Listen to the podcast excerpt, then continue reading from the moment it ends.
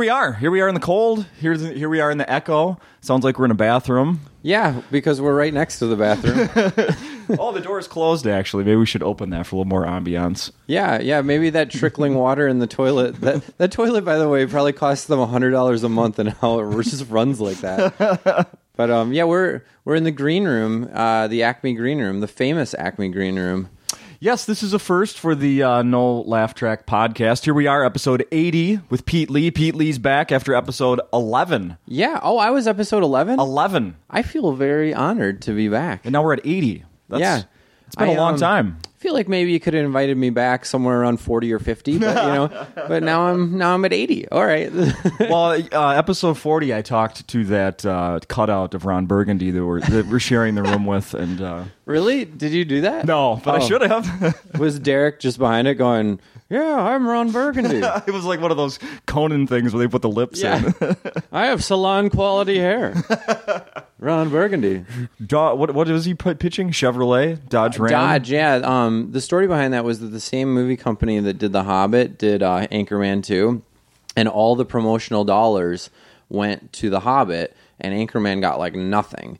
And so that's why they did. They co-branded with Dodge. They did all those PR moves, like like uh, Ron Burgundy was going on, just like showing up in like Cedar Rapids, Iowa, Right, right. going on the in, local in the news. Dakotas. Yeah. doing sports. uh, Yeah, and when they released the movie, they basically said, uh, like, like people on Facebook were saying, like, enough with the promotion Right, of this right. movie. It's Oh, yeah. ridiculous. Well, they Yeah. had zero dollars, and they they still had enough publicity that they annoyed people. I did not know that. Isn't that great? Wait, which Hobbit? The one that just came out that's Yeah. in theaters now? Yeah, this one. So that yeah, because of the Hobbit, Ron Burgundy wasn't. Uh, now they have ads playing for it. I think they were like, "All right, good job, you guys. No. We'll take it from here." Yeah, yeah, yeah. We'll take it no from kidding. here. Yeah.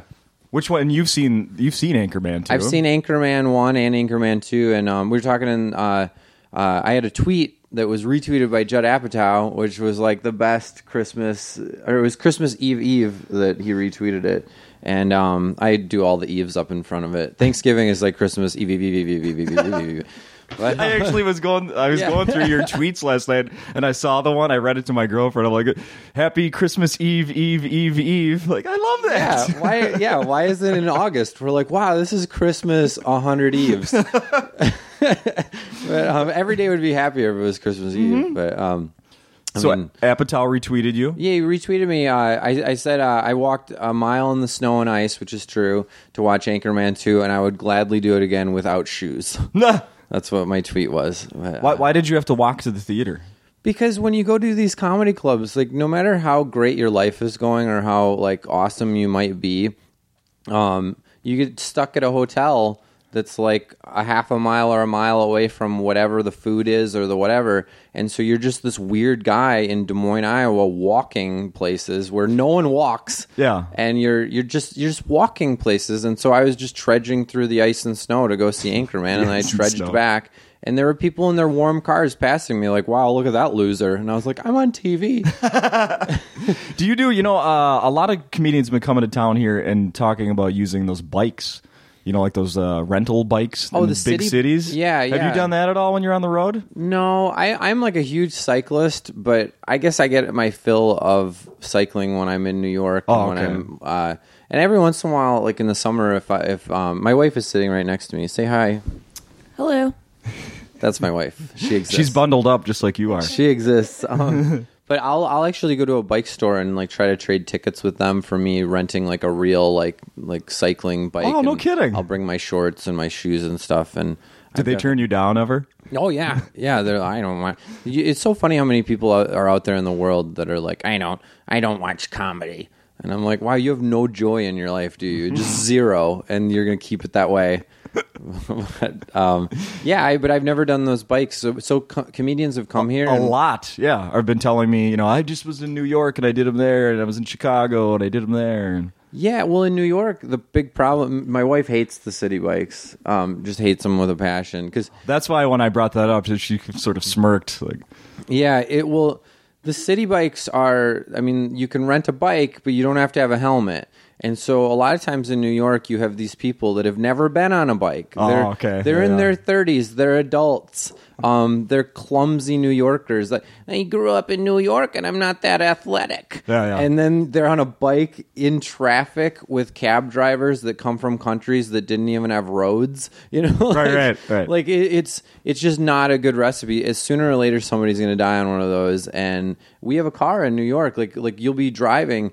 And you almost hit like four of them every time you try to get anywhere. And How about the uh, when people leave a door open or you know like uh, that's always my fear. wait, like like Like opening like I just parked, I'm getting out of my car, open the door, bikes coming by. Oh yeah, yeah. We we do these bike rides up to New Jersey and back, and you have to go up Riverside Drive, and it's just just just it. It's like what six miles of cars that could open their door, and and the whole time that we're doing it, she just confidently. My wife is like very confident in every situation, and I have none of that. Oh, you know? perfect pair. Yeah, it's a perfect pair. We're yin and yang to the extreme, but like she just confidently like goes at like twenty miles an hour past these cars, and I'm like, ah, we're gonna die, we're gonna die, we're Yeah, gonna die, yeah. we're gonna Yeah, die. Yeah.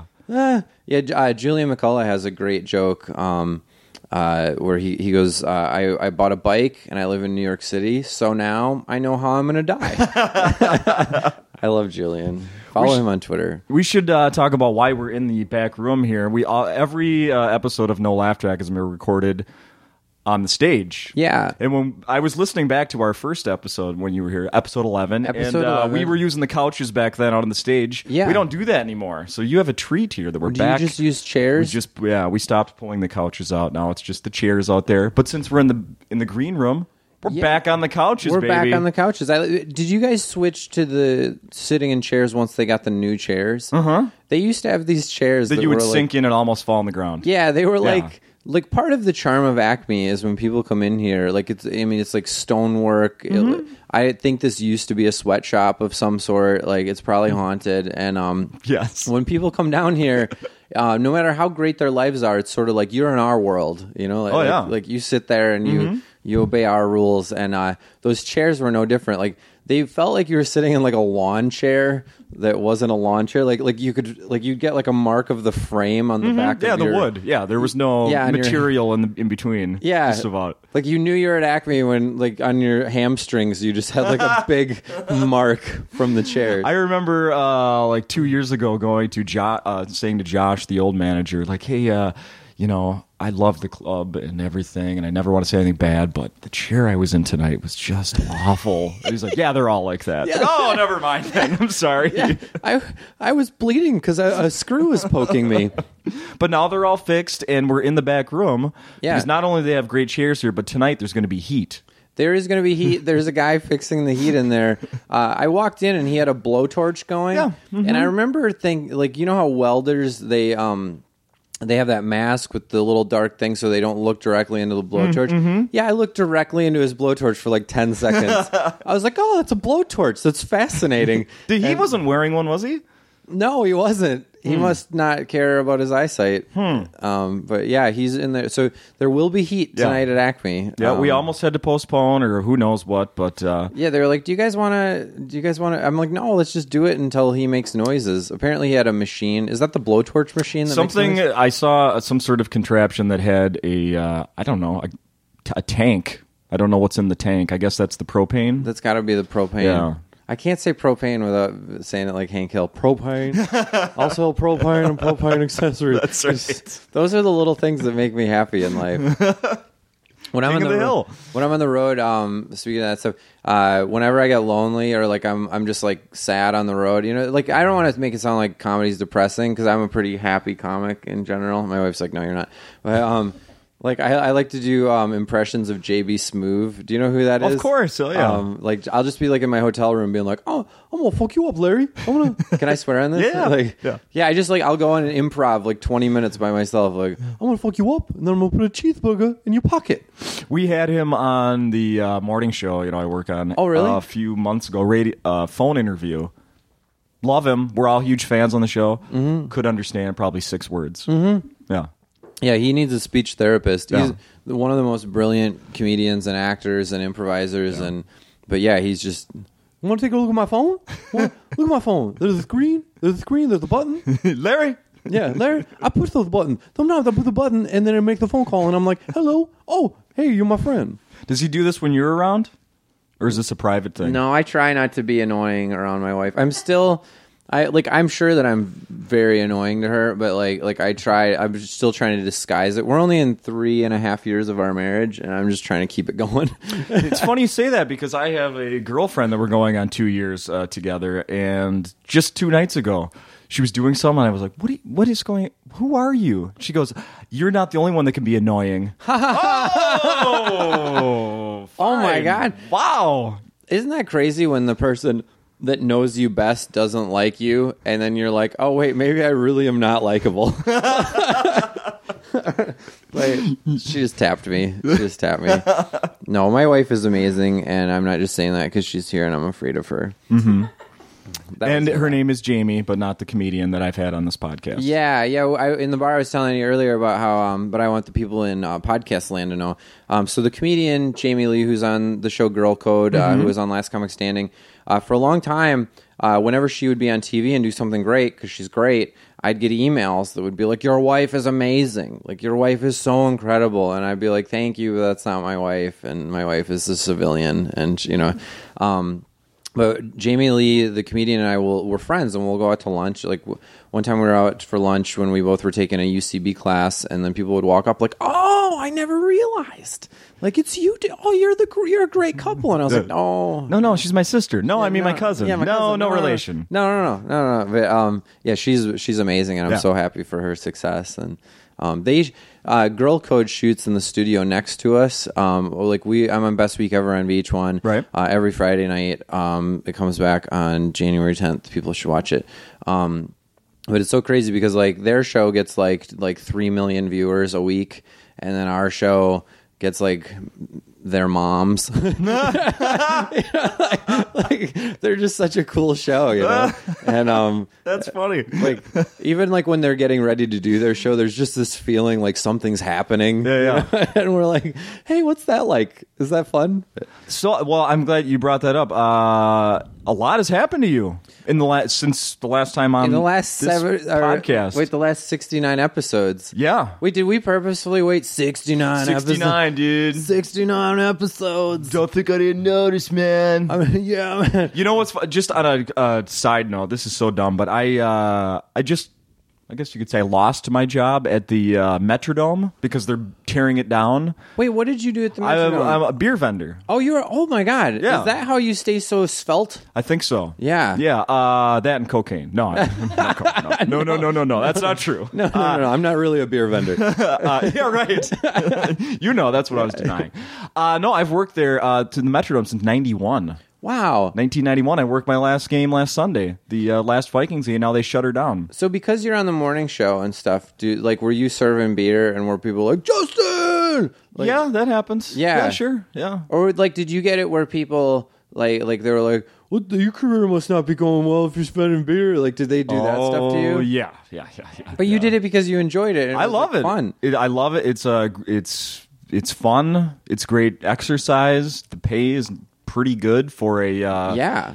I mean, I don't. Re- anything legal i don't think you can i don't i don't think i have the ability to make any more money at a part-time job that's legal Oh, You know? yeah. i mean it can be really good money You're drug dealing beer Yeah. at those games, Yeah. just walking around with your thing. And uh, uh, is Wally the beer man still alive? That sounds Yeah. like an insulting question, but um, how dare you yes yes yeah, he is he just seemed like one of those guys that, like, you know, uh, like every time you saw him, you're like, "What a fun guy! How is he going to be alive next year?" Yeah. like, what uh i was just thinking about it last night like i mentioned to you uh, as we were walking in here I, i'm becoming a huge fan of another podcast jay larson crab feast and one of the most recent ones i'm listening or the one i'm listening to right now is just on the way here uh, todd glass was the guest and he starts talking about having his like you know he had a heart attack a few years ago yeah. for some reason that made me think of wally the beer man had open heart surgery like a few years ago and he's still working He's still chucking beers. Yeah.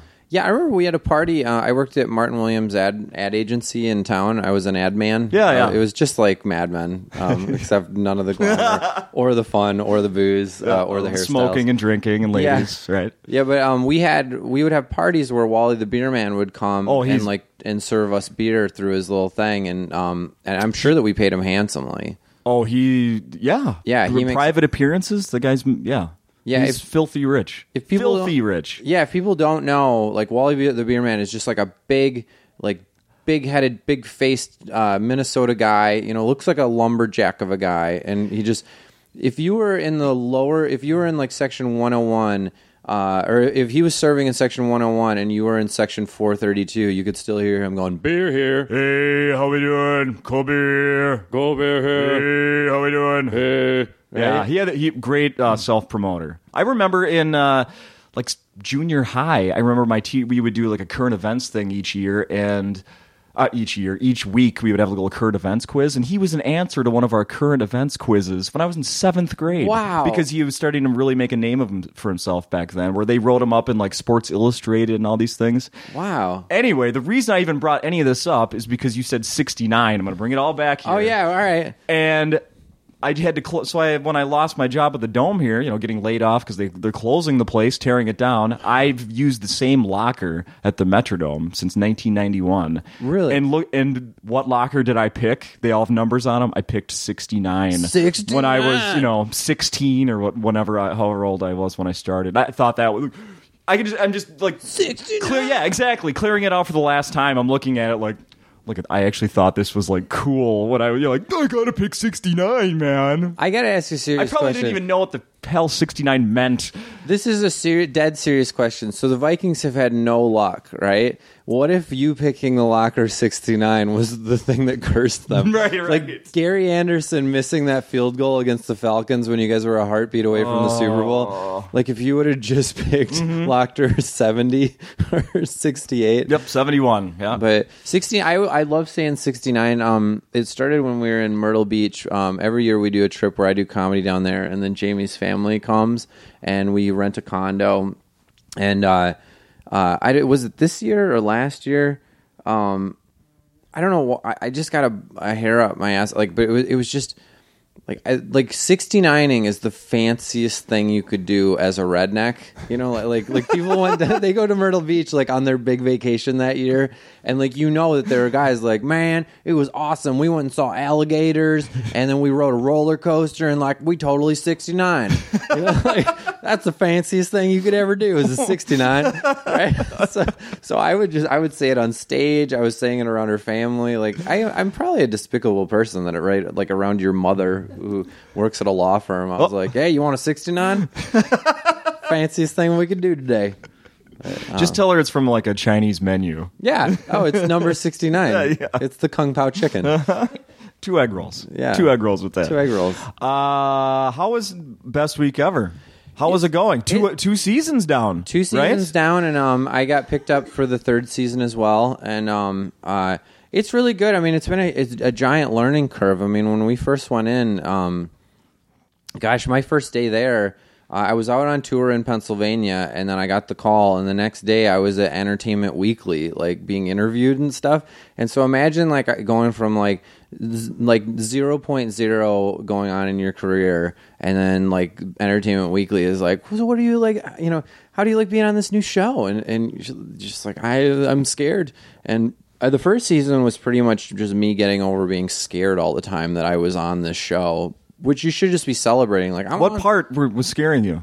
The- just just being on TV, being in front of the cameras, like preparing all the material. You know, we write probably like 200 jokes a week. I'm a writer on it as Mm-hmm. well, and um, so it was just it was like going from just doing stand up. Uh, which you write your own material. Like I was very comfortable. I was in. I'm in a comfort zone with stand up. I've been doing it for 17 years. Yeah, you know, yeah. and then all of a sudden you're on camera and and you kind of got to deliver things a certain way and um and yeah i had a lot of nerves about it the night before the pilot i didn't even sleep like like i i actually was thinking about calling in and being like yeah i can't do this i was Oh so God. nervous about it Um, Really? yeah i was i was like well because it's also the you know you get to those the point in your career where you're like, oh my god, like I have a chance to like keep moving forward in Uh-huh. this, and like like you have these these thoughts in your head like don't mess this up. Yeah. And um and so yeah, I think that like don't mess it up was the whole first season like don't mess this up, and then the whole second season I wasn't as nervous, but I was um.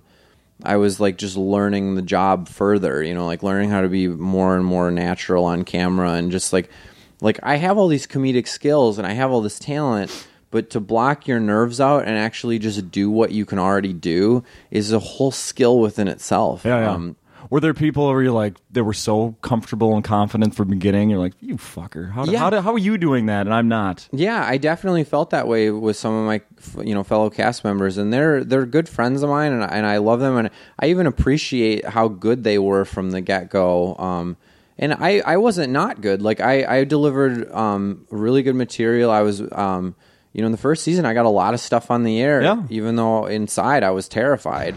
And um, uh, but yeah, I, I I'm grateful for them for carrying us and getting good enough ratings that we could stay on the air. Was But- there a uh, holiday gift from VH1 or Best Week Ever? there was Really? We, we got hoodies with best week ever on it. Cool. Which I wear hoodies like every day. Yeah, me too. And, um, yeah. I, I and so it was the best gift. Awesome. Ever, but That's what I got from Acme last year. Was Oh, you the, got the hoodie. Acme hoodie. Yes. the black one, right? Yes. black zip, in color. Zip up, yeah. Yeah, John McDonald. He's one of the door guys here. Uh, he was wearing a black one. Everyone else had a gray one, and I was like, "Does the black one mean like you're a manager or something?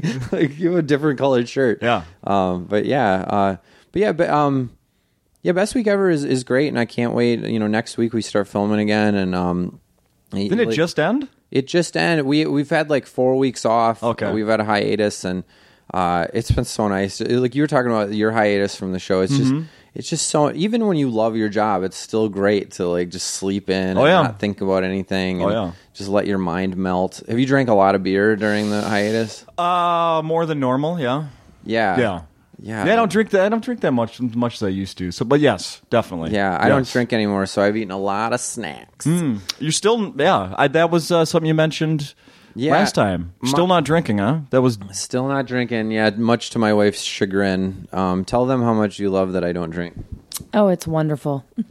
how much Yeah. does she drink? Um, you she's cut back a lot. In all fairness, um, she has cut back, but she, um, I mean, she we used to be like five, six night, uh, you know, a week drinkers, and now I'd say she's at like two or three. Yeah, and she doesn't drink that much. yeah, some nights she drinks more than others, and um, but I don't know. I mean, she's a great alcoholic. She's not like she doesn't like she doesn't drink and then want to hook up. Um, uh, like we always she schedules sex before we go out. Oh, okay. wonderful. Um, With you? yeah, with me. Okay, um, good, good. She never. She's not a dramatic drinker. Uh, you know, she doesn't uh, like when I'm on the road. It's not like, oh, she's drinking. What's she gonna do? I know what she's gonna do. She's gonna be home by eleven fifteen and asleep by eleven twenty. Like Perfect. That's, the drinker she is. But Perfect. yeah, yeah, perfect. Perfect. How about uh, uh what else was I going to ask you about the so best week ever? That one's got Dan Saint Germain. Oh, yeah. I had him on the podcast. We recorded a whole episode. He and uh, uh, Carmen. Carmen Lynch. Yeah. Uh, we only had we we recorded it. We were done. Only one mic worked, Oh so my no one's ever heard it. Oh my! Yeah, Dan Yeah. is great. Yeah, Dan he was just- really funny. Dan just sold a show to Fox, like like a I heard that. like a prime time um the guy who's in the new girl uh, that jack johnson or whatever his name is he sold it with him and uh yeah it, it's like yeah and a lot of the people from best week ever are about to become big stars you know like like dan just sold that sitcom michelle's on that sitcom uh enlisted michelle buteau uh uh, Nick. Um, I just got a promotional sweatshirt from Enlisted oh, you did? from Fox. Oh, wow! Really? yeah. That means they're putting some money behind yeah. it. All right, that's yeah. great. It was like two weeks ago, and I think it starts this week, next week. yeah, Yeah. Yeah, we we've been watching the commercials and Michelle's on there. She like is dancing and like doing this funny thing. She's hilarious. And uh and I'm like, wow, I'm like, we know someone that's on, that's on TV and my wife's like, You're on TV. I was like, oh yeah. Yeah. Speaking of that, Letterman happened. Yeah. Since you were here last. Yeah, that was um speaking of like being scared shitless, yeah, that was um uh, I, I get to do it again. Um, they already invited me back, so I, I'm Oh. getting a set ready, and um, uh, but yeah, it was you know the day of. Uh, I mean, I, I went down to film best week ever because my theory was how can I get nervous to film another show after I've already filmed a show? You know, Right. like I've already been on TV that day. How can I be nervous? I'll be in the zone, man. Yeah, and they they picked me up in the nicest uh, car that I've ever been in in my life. It was it was this Mercedes that I don't even know that like I've seen that kind of Mercedes before. And you get in the back of this chauffeured Mercedes, and there are like big magazines in the back of the seat. Like rich people like big things, I guess. Okay. And, and um, so I'm like reading big magazines in the back of this. Because you're supposed to. Yeah, because you're supposed to. And the chauffeur was like, he's like, give me your iPhone, I'll plug it in, and we can listen to your music, you know, like that kind of Mm-hmm. thing. And um, and as as we were going up the streets, you know, we started out uh, where like way down in Manhattan, almost by Ground Zero where we film. And you know we're going up, and it's like 14th Avenue and I, was- or 14th Street, and I was like, "Oh, I'm feeling pretty good." Like 23rd, I'm like, "Ah, I'm Oh. nervous." Like, like by like like 42nd, I was like, "Oh my god, this is happening! I'm going to do Letterman." And then we round the block, and uh, because Lindsay Lohan was on, and she, you know, she was all like, people were waiting to see whether or not she was going to be cracked out or not. Oh, that same night. that same night, That's um, right. she was on so there was a, a line around a city avenue block you know like like and so like once i saw that line and all the late show barricades i was like oh my god this is really happening. Like this is i'm really doing this. Yeah, yeah. and uh, then i get out of the car like uh, like I, I pull up and all the paparazzi are there. You can hear the camera and there's a hubbub oh, oh my god ah. and then i open the car door and it's like ah, oh just, just like Oh, does he work here? Who's yeah, he? it was the exact sound that disappointment sounds like, but from a thousand people. Oh. Like, like, yes, yes, it's gonna be a no. Yeah, yeah. It's just that guy. It's It was a shot on goal, and the goalie saved it. Yeah, ex- that's exactly what it was. Yeah. And the same thing happened to my wife when she was wa- running around to go watch me. Um, they because she has brown hair and she's good looking. She was in a dress. They thought that that was Lindsay like dashing off after her Right, right. parents. Yeah. and it, it was just my wife. Oh no. and um, yeah, she even covered her face a few times to like fake Awesome. them out. But um, but yeah, then um, um, you know, like uh, I met Paul Shaffer, and um, Yeah, yeah. that guy was awesome. Uh, and um, and then Biff comes up to get you, and he was like, "We're late. We got to run." So when I did it, not only was I nervous, but like I had to like literally run to the studio, and then I had like a moment just to pause and look in the mirror, and then Dave was like, "Beatley," and I was like, "Ah, shit, I gotta go." And um, so when I went out there, a few of my friends, like you know, people, no matter how awesome the thing that you're doing is, especially if it's awesome, they like to just shit on you. Of course. um, people just right away were like, they're like, you look winded when you got out there, and I was like, yeah, it's because I was winded. I just ran from the sixth floor to be on the show because I was running late, and um, I wasn't running late, but we just Right, right. like they were, and um, but yeah, I, I, so I not only was I, you know, I was on the verge of a panic attack the whole time. You know, just going, just get through this. This is, you know, and I was enjoying it. And but you're just, you're not even in your, own- you- you're. It's an out of body experience. I bet. The the show that I've watched since I was ten years old. Yeah, yeah. I'm on it, and um. I told my first joke, which was, "My name is Pete Lee, but don't feel bad. I thought I was going to be Asian too." and boom, the audience just erupts. There's a balcony, and they erupt too. And uh, Paul's laughing, and then the thing that they don't prepare you for was that Dave laughs. Like they, they actually prepare you that he's not going to laugh. They're Oh, like- really? They're like Dave might even get up and just leave in the middle of your thing, and don't be distracted. He's just got stuff he's got to prepare for the next thing. No kidding. And all of a sudden, I hear Dave like hee hee hee, and he's just laughing. He's laughing so loud that I was thinking like, is this coming into my microphone? You know, like is he messing up my sound on the delivery of my jokes? He's Yeah, yeah. laughing that hard. Wow. And uh, and I like I just couldn't even believe it. Like in the moment, it was it was it was like there was so much swirling in my head of like get these words right, get these lines right, um, deliver this, try not to look nervous, um, don't cry, you know, like, like all these things that are happening, and then there's also like, oh my god, one of my favorite people in the world is laughing, Yeah. and um and then afterwards, you know, like as soon as you hit your last word, they know exactly what you're going to say because Right, you, right. you've transcribed it for them. Mm-hmm. Um, you hit your last word, and the band Music starts hits. playing Yep. and and there's just a sense of relief like ooh i'm done there's nothing else to be nervous about and then out of the corner of your eye you're like wait david letterman's coming to shake my hand Yeah. and i'm like ah.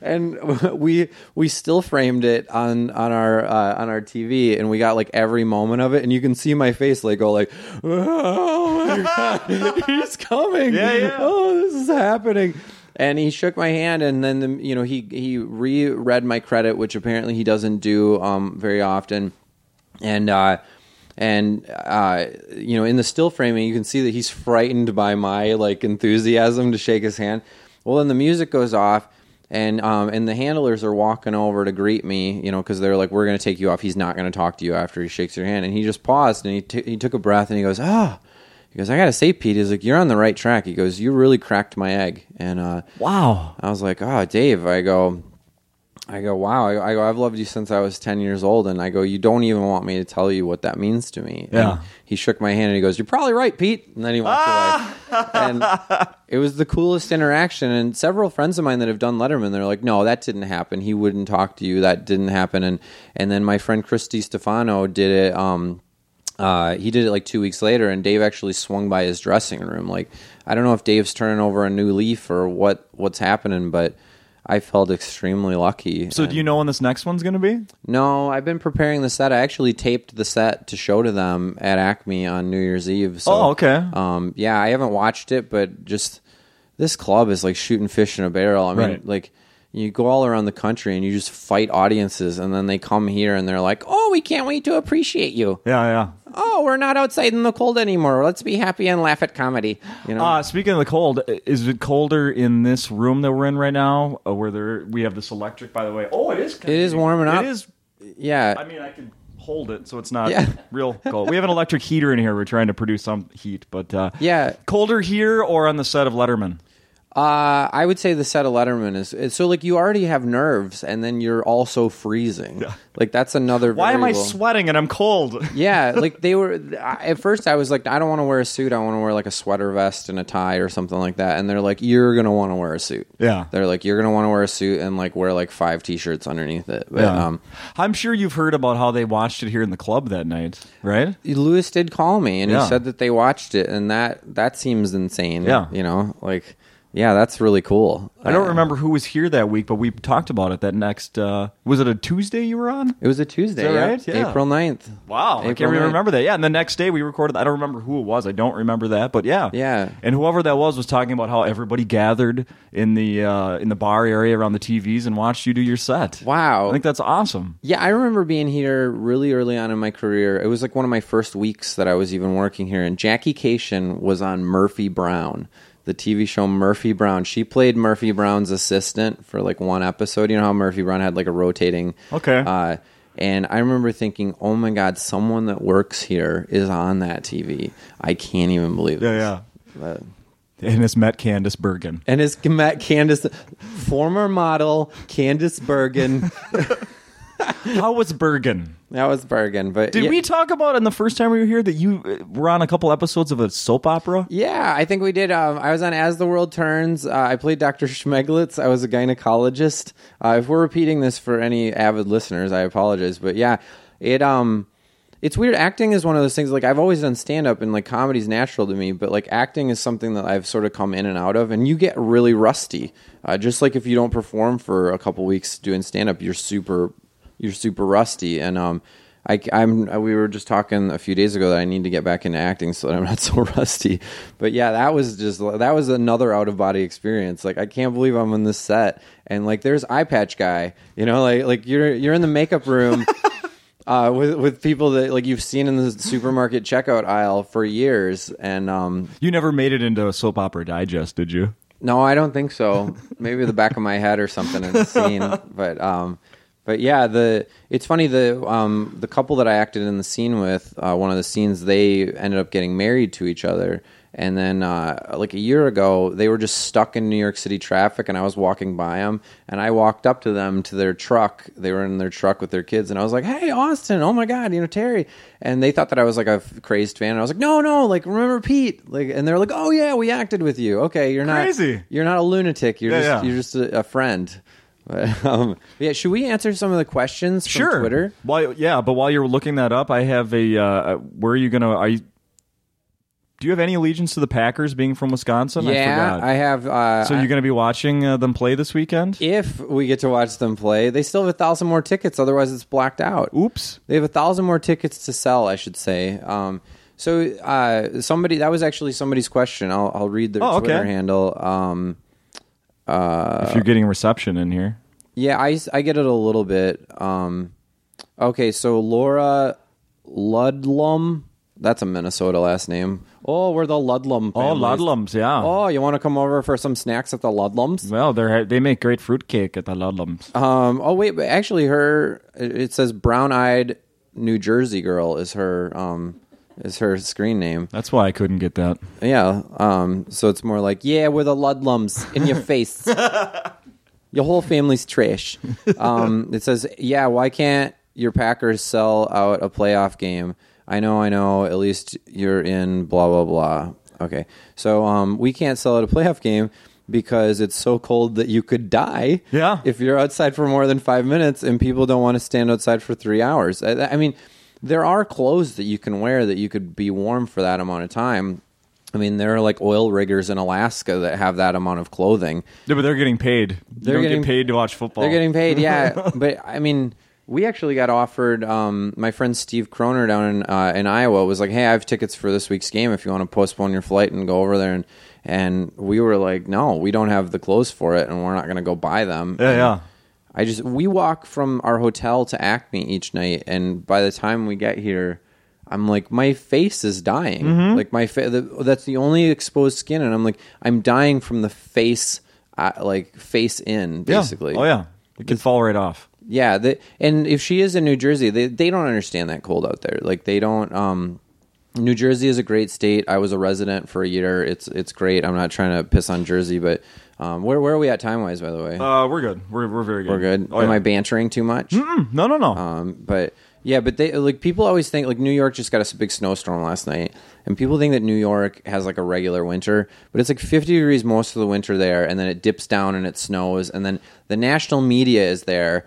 So like, and they're such babies, you know. Like they get like a like a, a Tuesday snow shower that you guys get. They get out there, and it's the biggest news story in the world. We it's snowing. Oh yeah. When I look up uh, stories for the morning show, Mm-hmm. uh, and I'll go to like you know some looking for national news, and it'll be like snowstorm hits the East Coast, and like eh, whatever. whatever it, Oh. and it melts by the next day like they don't have to deal with it they barely have to shovel and um yeah I don't, I don't know by the way the, the we have a new mayor mayor de blasio and it's the biggest story today that he shoveled his own sidewalk like the, the media caught him outside shoveling his own sidewalk. Heartwarming. yeah He's just like you and me. he is, he's just stars. They're just like us. Yeah.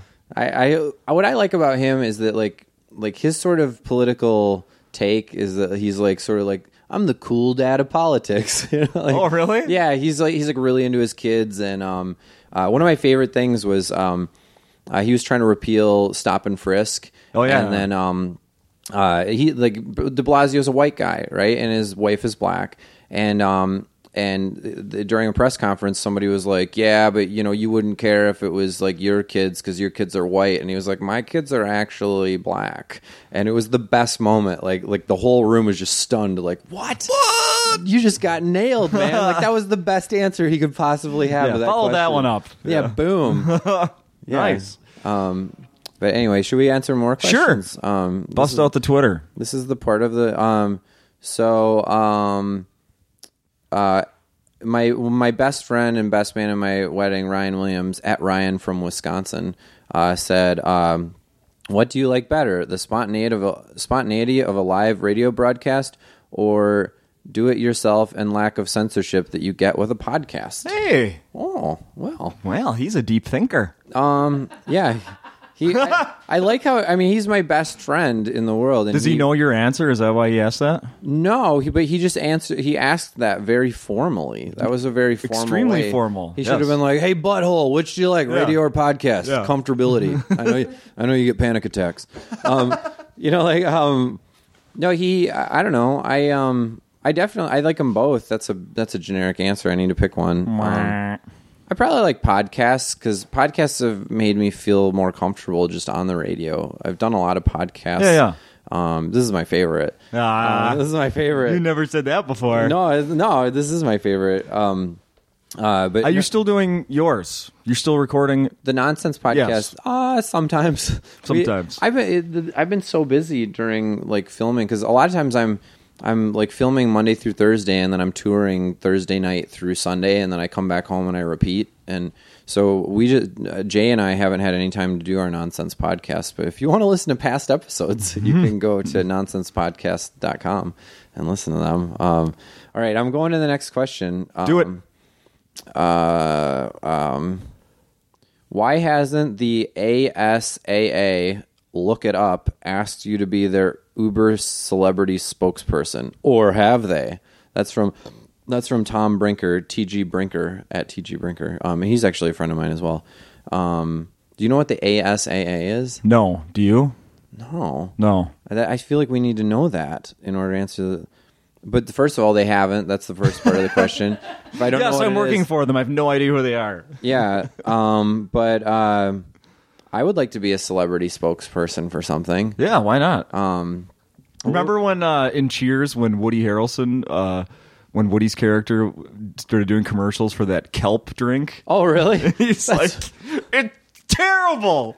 it's terrible. Um, yeah, I don't know what I would be a celebrity a celebrity spokesperson for. There are a lot of products that I like. Chapstick, I'm super addicted. Like, I, I I've put since I've been in Minnesota, it's so dry here. I've put chapstick on my eyelids since I've been here, and I've put it in my nose. And um, Hmm. yeah, it- you smell cherry all day long, but at least you don't get bloody noses. And you go for the cherry. oh yeah, I'm I'm I'm a 13 year old girl. Wow, how girly is that?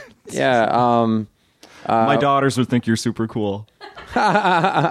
Um, this question is from Judy Palercio, uh, who works with my wife Jamie. Um, it's at PAOJ4.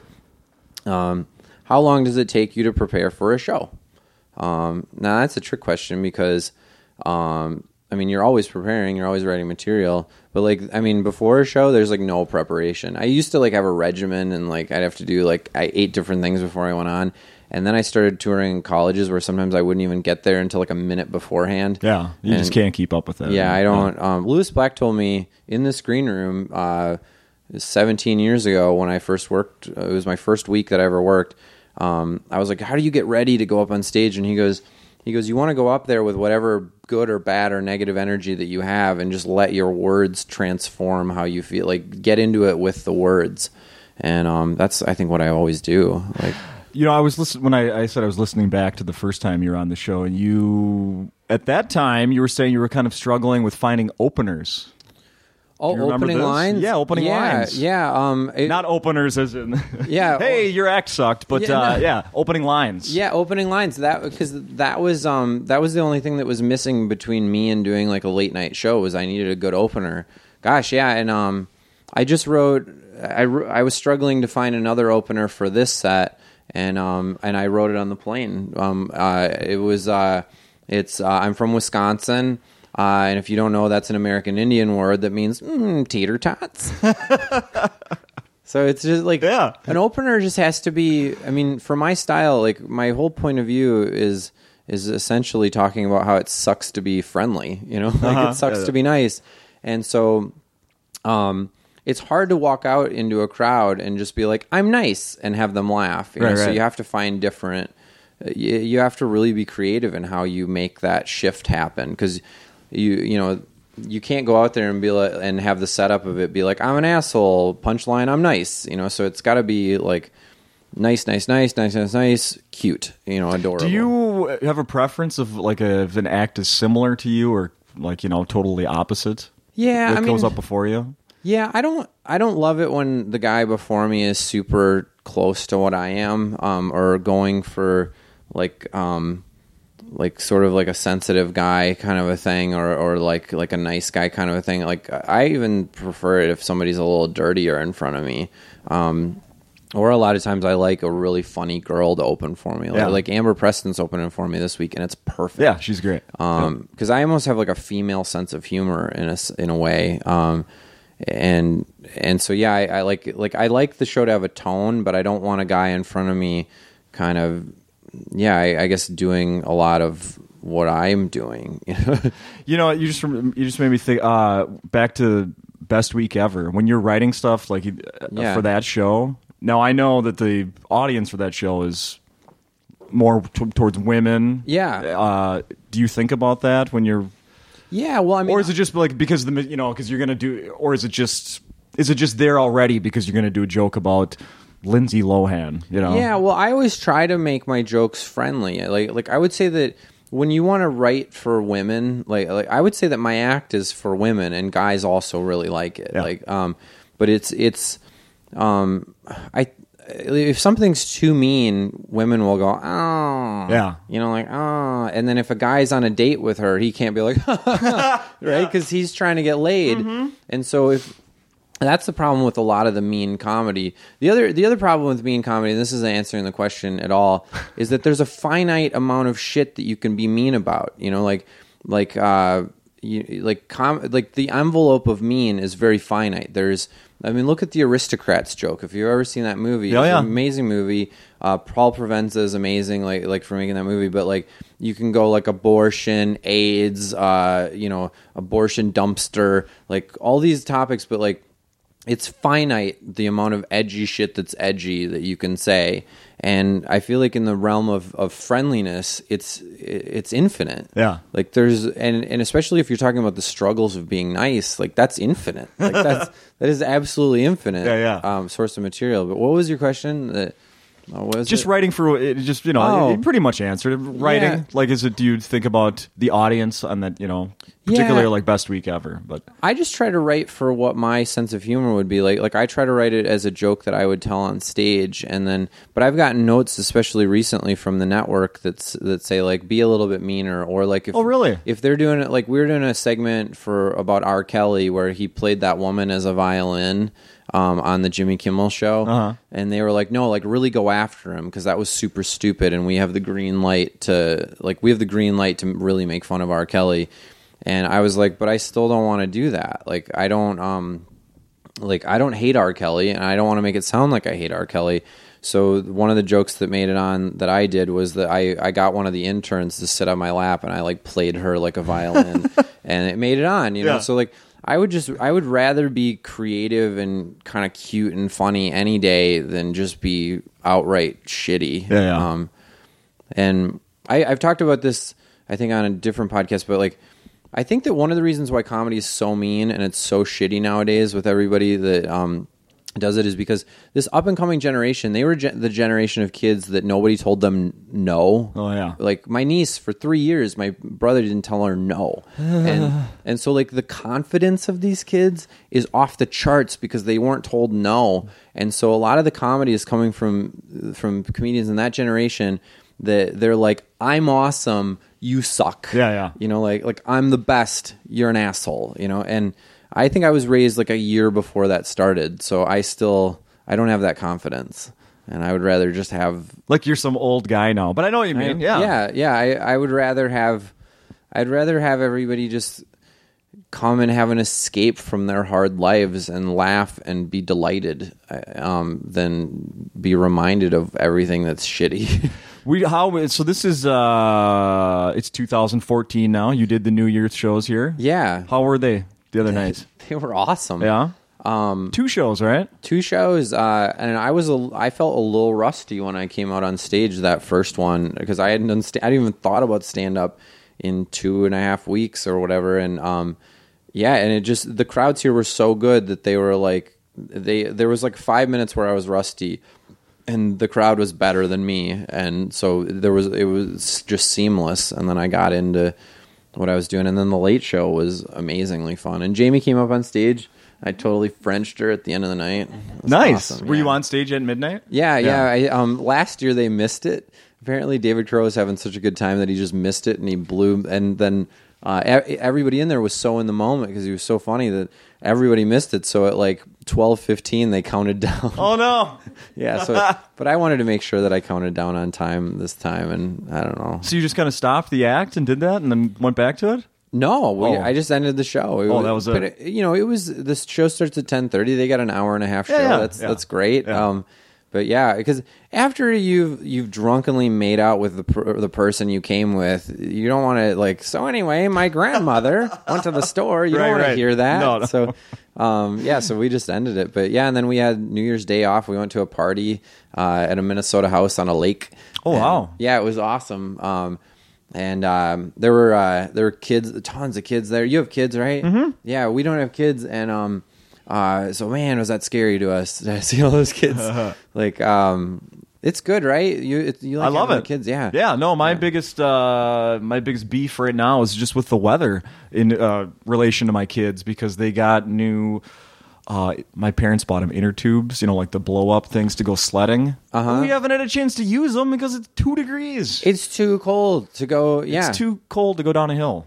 Yeah, people don't understand that. Like, like when they see that it's negative twenty, like, like in all parts, they just go, "Oh wow, it's. Go- I don't want to go there." Like people live here, and Mm-hmm. they have to. They have to do their. They have to go through their normal life. That's why downtown Minneapolis looks like a hamster trail. Yes. with all the little. Except not from here to your hotel. No, yeah, there's no way to get there. No. There's probably some like crazy underground tunnel from like when the Star Tribune built that plant next door. There's probably a tunnel Oh yeah, they're yeah It goes through there. but- trading things in and out, and who knows what. Yeah, There probably is. There probably is a secret tunnel. Should we see if there's any more questions? Well, I saw there was one something about uh, football or something. Uh, um, do you guys play? Oh, What was the one I saw last night? you, it said, uh, "How did you get your wife to join your football league?" And that was actually the opposite. Um, when I moved to New York, I didn't even know how to throw a spiral.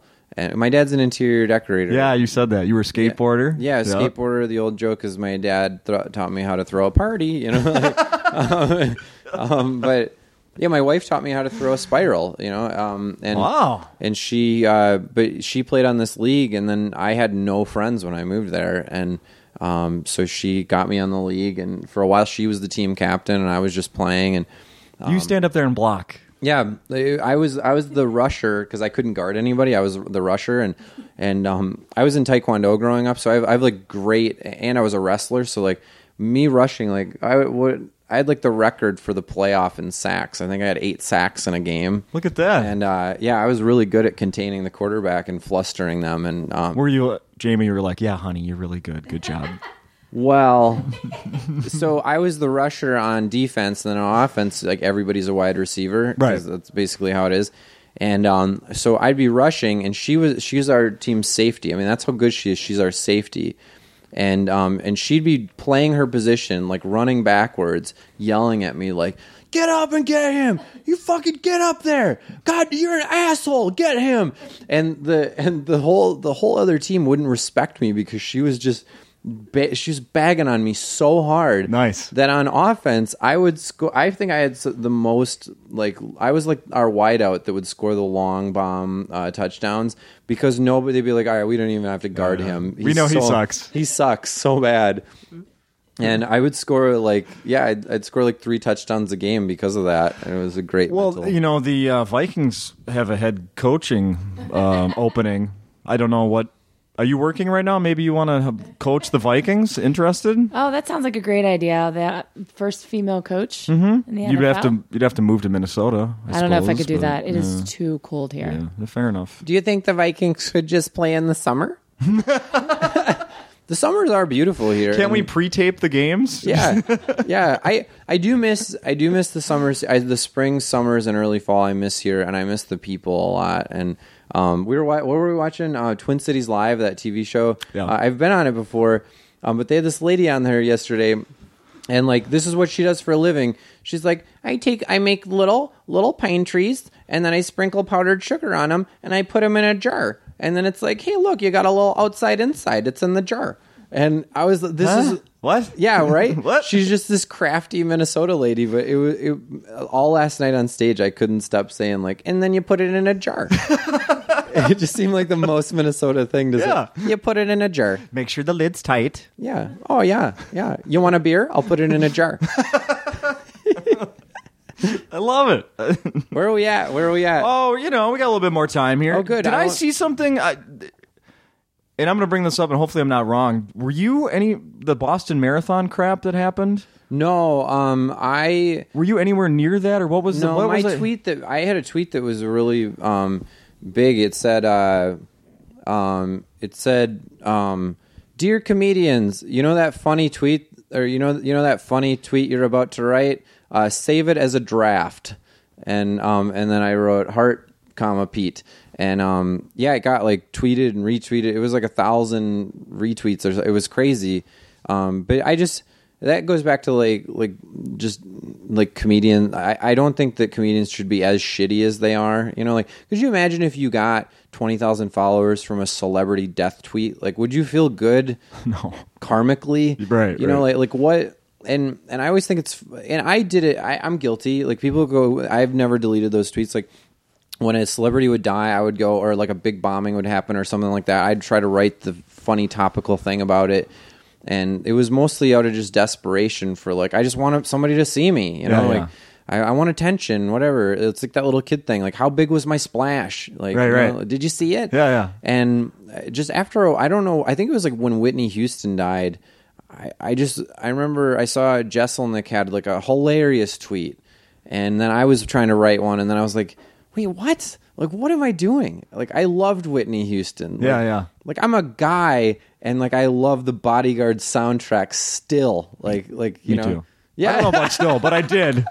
I wish people could have seen your face. You, uh, me too, me too. Yeah, no, that's true. I saw it in the theater. I Yeah. love that movie twice. I think. Oh my god! and bought the cassette tape soundtrack. yeah, I Yeah. wanted to be her bodyguard. Yeah. Fuck Kevin Costner. Yeah, that's me. fuck him. Yeah. he can go dance with wolves. You know, that's one of the first concerts I ever went to was Whitney Houston. Oh really? It had to be amazing. 1986. Wow. Yes, in St. Paul. What'd you do with your- outdoors? What'd you do with your tickets? Do you still have them? I don't think there was a ticket s- stub. It was one Oh. of these outdoor festivals that Oh, they yeah. do where, you know, you could have put it in a jar. I could I should have put it in a You jar. Put it in a jar. My I put all ticket my stub ticket jar. stubs in a jar. um, yeah, but um, I don't know how we got off on that tangent. What were- was the original question? I feel like I could answer. Oh, you answered it. The marathon stuff. Oh yeah, yeah. Um, no, but I wasn't involved in. I've we've done the New York City Marathon together. Uh, we've finished in the exact same time together, and um, Holding hands across the finish Yeah, line. we did actually. Yeah, it was. Um, yeah, I remember being afraid of getting married, and one of my friends pointed out, they're like, "Wait, you're afraid of marriage, but you guys ran a marathon together? Like that's way harder than marriage." Yeah, I can't even imagine. And um, but yeah, and I love being married, by the way. And I'm not saying that because she's here. Like I, I know, said, I'm but, sure. I'm sure. Um, so many. I was like terrified. I was the most terrified of marriage, and now I couldn't even imagine my life without it. Like it's it's it's uh, it's awesome. how was yeah? How was the panic leading up to that? It was pretty. When I when I was She's laughing. I was counting the money when I bought her engagement ring because I saved up cash. Like I literally like would put away ten dollars at a time, like just saving. Aw. And it was. lit- I, I told her I was like, please do not pressure me about marriage because I'm eating peanut butter and jelly sandwiches every day and eating mac and cheese for dinner, and saving for this ring. So like, it's gonna take me a while. Don't pressure me. And I wound up getting her like an amazing ring, and uh, it was it was like four years of saving. I started saving like two weeks into our rela- or it was like two months into our relationship. I started saving. Wow. And um, but yeah, um, Jeez, when's the relationship book coming out? Yeah, exactly. Yeah, yeah, we should be that that couple. You know how you remember uh, the chick that played Samantha on Sex in the City, like Kim she- Cattrall? yeah, she started uh, a, like a she wrote like a sex book with her husband, and it was like how to make a lasting relationship. And then like a year later, they were divorced. it seems like every time a celebrity couple they they talk about how great their relationship is, then they get divorced. All right, But don't do a book. I don't want to do a book about Forget that that. idea. But um, Maybe a wanna- song together. Yeah, we can do a song. Come on, an album where we're wearing matching sweatshirts or sweaters, Christmas sweaters. Christmas sweaters, Jamie. I bet there's still sales at Mills Fleet Farm, Menards.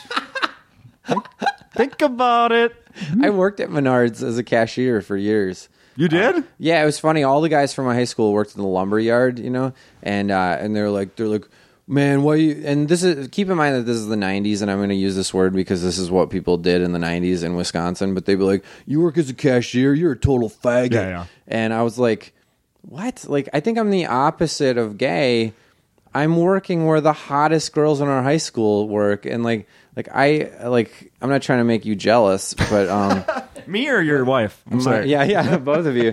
But no, like like I was able to date a couple of them. Yeah. and like they're the hottest girls because I was able to talk to them all day. Yeah. and those guys were chucking lumber with with guys that had lumberyard farts. Like it's not. Yeah, that's. We have that in common. I dated a, uh, I dated a Menards cashier once as well oh really? in high school. Yeah. Oh wow, yeah. Dude, they only hired hot girls. It was great, and me for some reason. Yeah, that's But, crazy. um, yeah, the I, I was a Menards cashier, and then for a while I was the head cashier, and uh, I wrote a bit about it. It's on my first CD about um about how like like you can go anywhere, and the he- like the person that has to like override when the cashier messes up, uh, they just come over and they're like, "You're a fucking idiot," and like they're just typing and Right, they right, twist right. their key, and it's always on like a like a, a like a like a telephone cord kind of like scrunchy keychain. Yep, yep. They're just like. You're an idiot. Like they're they're like two weeks ahead of that person in their experience. And It's like, Right. ah, you idiot. Right. you suck. But um, They yeah. have a collar on their orange sweater. Yeah, yeah, yeah. They have a collar instead of, and then the, yeah, or maybe their smock has like like an outline to it. That's, Right, right. Um, it's different, but um. So we talked. We were we were we went from marathons to marriage to. I forget, but yeah, I feel like I wanted to cap. Yeah, I really like being married. I wish I could go back and tell my single self that being married married is not that bad. Mm-hmm. But yeah, it's the best. The only downside is you can't have sex with other people. But like with all the diseases right now, like that's kind of great. You're probably better off. Yeah. You're probably all better off. It's kind of great. It's better off. Hey, we're, we're all better off. You can just ga- grab your STDs and put them in a jar. So we are getting pretty close to the time. So what else? The next year is bringing what? Another season of Best Week Ever. You Another- said starts another se- later Yep. this month. Uh, J- uh, January 10th is our first episode. Um, next Tuesday is my first shoot date. Uh, so less than a week away, I start shooting. Um, uh, I'm doing Letterman. I'm going to try to do Jimmy Fallon because I want to do um, the Tonight Show because he's uh, like after the Olympics, he's he's the host of the Tonight Show. So I'm sending them a tape too. Um, I have a couple different sets right now that are just ready. I've been writing for a long time, and then I, I just I want to try to. I'm just trying to be home more a little bit in in New York because before I was touring so much, and now I've gotten a little bit of a financial cushion where I can just be home a little bit more and enjoy doing the show more, enjoying doing stand up and. Towards the tail end of last year, I wasn't writing a whole lot of stand up because I was just so busy and burnt out. And Sure. Yeah. I'm really excited to write the next, you know, half hour of my stand up. Yeah. And um yeah, so that's kind of what's coming up next. I don't I don't know uh, there was talk that I was going to do a movie for a while and then I don't know if the funding it was it's an indie film like about a million dollar budget and they've raised like 800,000 but uh they're sort of they're it's sort of a standstill with the fundraising, so maybe I'll be doing that next year, but um I th- you just reminded me of something. Uh, you, have, I know you've said many times about how when you started here, it was the night that Nick Swardson was heading off, and they did Yeah. like pass the hat around. Yeah. Well, now that he's a millionaire, has he ever come back and paid those people back? he should, right? Right? He definitely should. Yeah. Wow. Yeah. People, um, I mean, you were you were saying they passed the hat around. He was heading to what New York, right? New York. He He, was was, heading just starting York. out. Like everybody helped him out, get to send him out there. Yeah, Well, he now he's got enough money. Come on back. I think they raised like three hundred dollars that night. He should definitely pay them back with interest. Yeah. But Nick's also the kind of guy that um like I remember one night I was at I was at a bar and like he just we were just all drinking and eating and whatever and at the end of the night when we went to get our tabs um they were like oh Nick got it and I was like what Yeah. Nick got everything wow that was like eighty dollars that I racked up in booze and pizza and whatever and Yeah. he just got it wow that's really cool No, I've hung out with him before at the bars and uh, very generous. So I just he's very generous but he also just wants someone else to do six shots with him right, right. I got some Cristal. Let's fucking go party, Let's part party. party, Party. party. I never mentioned that I need to thank um, Circle of Heat for the music that they play at the beginning of the podcast. Oh. Thank you to those guys. And um, what else? Here's a question that we can. Uh, how many cats, Pete, is too many cats?